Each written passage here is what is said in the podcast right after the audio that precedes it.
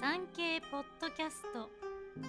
島唄のお休み前の百人一首。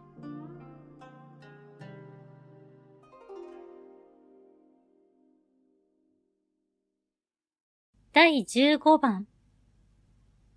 君がため春の野にいでて若菜摘む。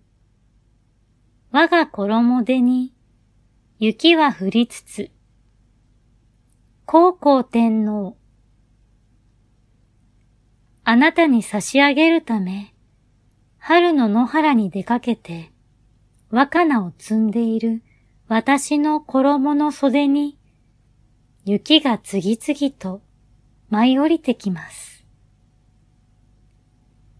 まだ即位する前のお話。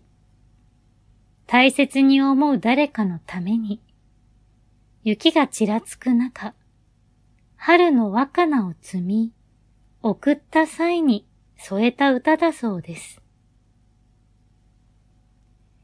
食べると長生きするという若菜を送り、相手の長寿を願う優しい気持ちが伝わってきます。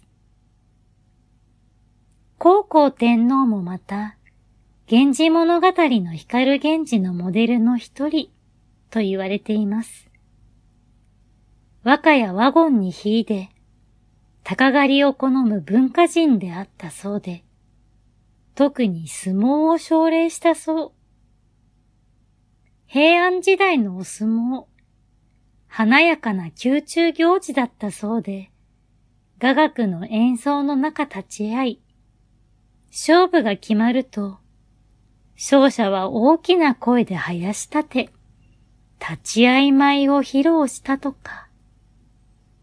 そういえば、人気力士が自慢の喉を披露する番組、ありましたよね。あ、やべ、歳がバレる。